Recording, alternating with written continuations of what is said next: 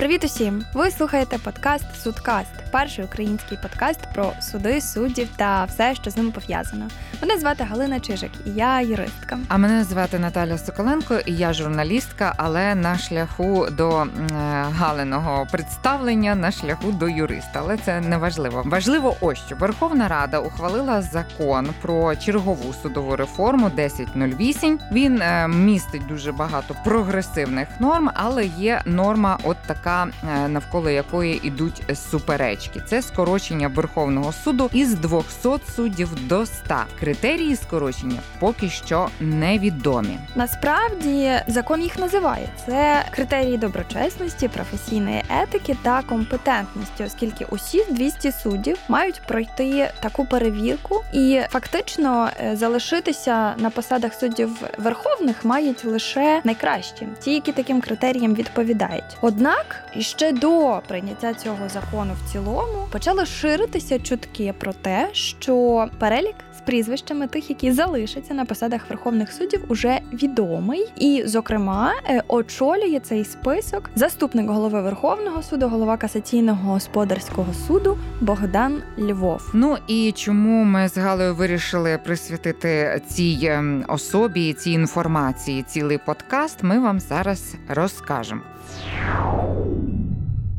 Богдан Львов це дуже непересічна особистість в судовій системі, оскільки він е, до того, як стати суддею нового Верховного суду, роками працював у вищому господарському суді, і саме він його очолив після того, як став публічним. Скандал з Артуром Ємельяновим та Віктором Татьковим, колишнім керівництвом цього суду в часи Віктора Януковича, коли генпрокуратура розпочала кримінальне провадження за фактами масштабного втручання в систему розподілу розподілу справ у цьому суді. Іншими словами, йшлося про фактично ручний розподіл справ в суді. Е, в такий спосіб забезпечувалося прийняття потрібних рішень потрібними суддями, і, звісно, е, за цим всім стояли дуже дуже дуже дуже великі гроші, державні і недержавні інтереси. Так от великі Галю, це мільйони чи мільярди? Мільярди гривень. Мільярди Фактично, гривень. вся економіка була в руках цього суду, і рішень, які ухвалювали через втручання в систему авторозподілу розподілу справ. Богдан Львов, яку роль відігравав у цьому, е, ми чекаємо, що скаже слідство, яку оцінку воно цьому процесу дасть. Але виглядає так, що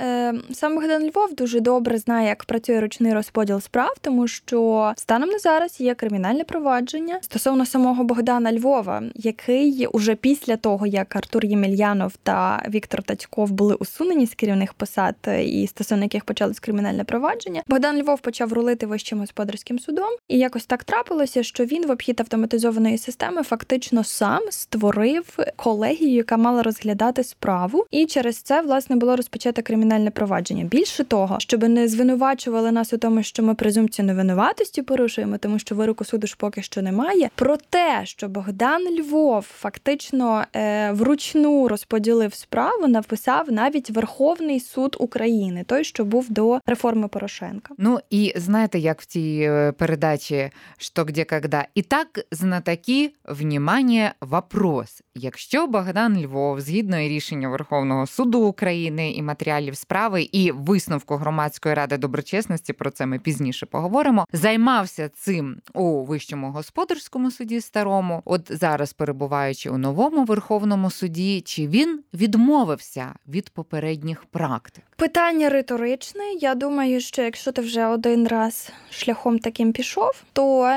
далі ця дорога вона така вже є проторена, тим паче спокуси спокуси дуже великі, і суддівська зарплата в розмірі 250 тисяч гривень не рятує. Крім того, про зв'язки Львова з Татьковим Ємельяновим може свідчити також те, що саме Богдан Львов допомагав Віктору Татькову уникнути люстрації. Зокрема, він видав довідку про те, що Віктор Татьков не підпадає під люстрацію, хоча закон чітко говорив, що очільники е, вищих судів, а Татьков очолював Вищий господарський суд мають е, бути усунені з забороною займати державні посади на понад 10 років. І навіть і фактично Татьково ілюстрували за рішенням Вищої ради юстиції, е, яка навіть не взяла до уваги цю брехливу довідку, яку підготував Львов. Отже, виглядає так, що Львов не є новим обличчям після революції гідності, яке прийшло фактично керувати вищим господарським судом. Виглядає так, що він, е, якщо не брав активну участь в тому всьому, що творилося в ВГСУ за часів Януковича, то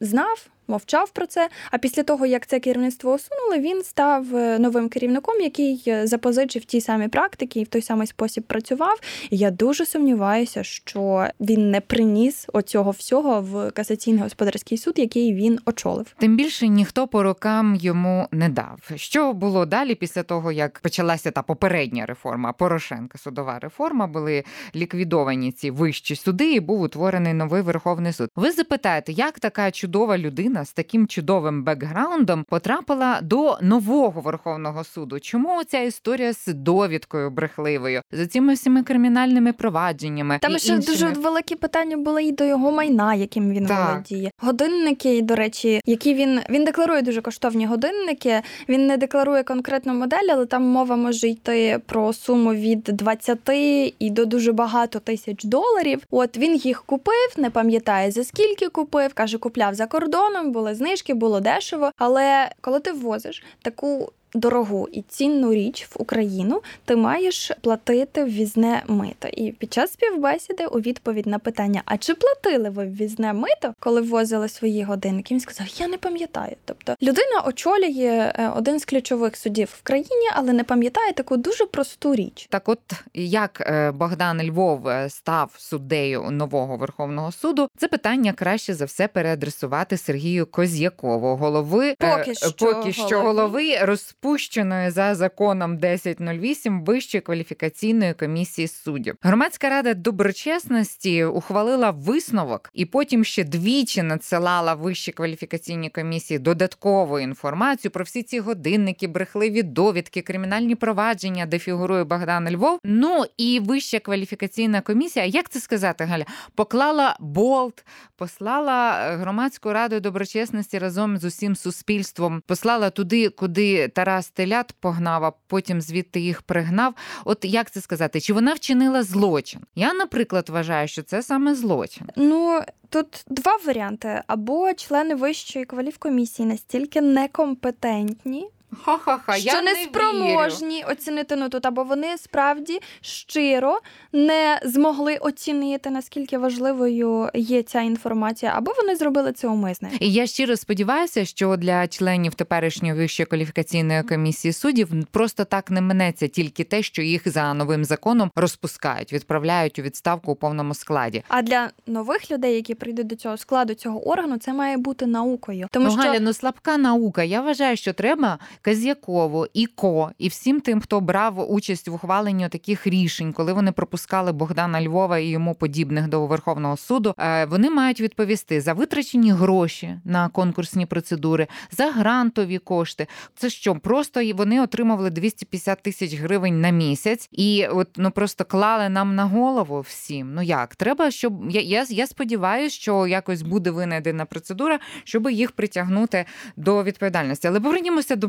Богдана Львова. Та власне Богдан Львов, е, схоже, був дуже потрібен попередній політичній владі у Верховному суді, і вища кваліфкомісія дуже добре спрацювала на забезпеченні цього результату. І ходять чутки, що теперішня влада, нібито теж е, зацікавлена у Богдані Львові, тому що він є не просто суддя, він є людиною, яка очолює цілу групу суддів, скажімо так, які е, фактично присягнули йому на вірність, яким він нібито пообіцяв обіцяв місця у новому верховному суді в обмін на їхню лояльність. От інші джерела говорять, наприклад, Newsroom, такі телеграм-канали і видання. За їхніми даними, господарський суд має ухвалити рішення про скасування націоналізації Приватбанку. Рішенням суду Коломойський і Боголюбов, це власники, колишні власники Приватбанку, також мають бути відновлені в реєстрі юридичних і фізичних осіб як власники банку. І знову ж таки, за інформацією видання Newsroom, заступник голови Верховного суду, керівник касаційного господарського суду при Верховному суді Богдан Львов є другом юриста, бізнесмена Ігора Коломойського Андрія Богдана. Тут можна говорити завіса, але ми продовжимо.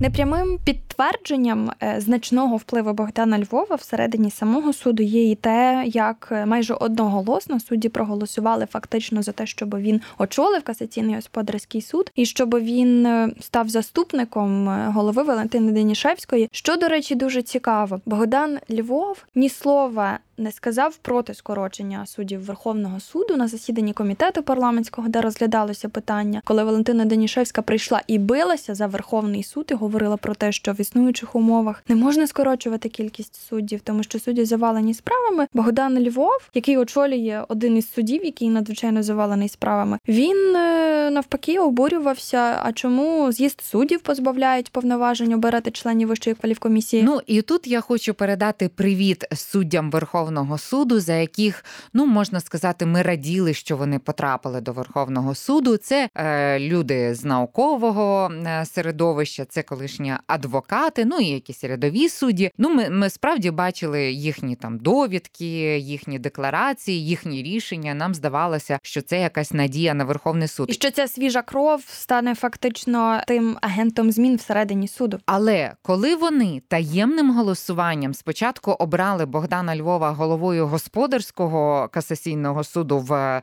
складі Верховного суду, а потім таємним голосуванням обрали його заступником голови. Ну, ви знаєте, ми їх питали деяких, та кого могли запитати, як ви могли? Ну і відповідь така була: ну це така була домовленість, щоб не було скандалу. І от тепер ми їм передаємо привіт. Сказати, що ми були у відчаї, там я я не знаю, це нічого не сказати, тому що ну, ми були дуже розчаровані, що таємним голосуванням саме Богдана Львова ці прекрасні люди обрали своїм керівником. Ну і хто тепер залишиться? Питання, так і чи можна було тоді не голосувати за Богдана Львова, не зміцнювати його позицію у судовій системі? Це от питання до цієї свіжої крові, яка на жаль не стала Богдан Львов змін. Е, фактично рулив е, дуже довго е, господарською юрисдикцією у вищому господарському суді, зараз у Верховному суді, завдяки тому, що мав лояльних до себе представників у складі вищої кваліфкомісії суддів Вищої ради правосуддя, представником одним е, якої є Павло Гречківський в матеріалах кримінальної справи, щодо якого йшлося про те, що хабар, нібито який він нібито отримав, він мав нібито передати Богдану Львову. І якби прокуратура не завалила цю справу, можливо, ми би отримали обвинувальний вирок в цій справі, і ця справа потягнула би не лише Гречківського, але й Богдана Львова. Менше з тим, е, Львов мав лояльних до себе людей. Чому? Тому що їх до складу вищої кваліфкомісії комісії Вищої ради правосуддя делегували судді, і було оприлюднено журналісткою Мариною Ансіфоровою записи про те, як Львов проводив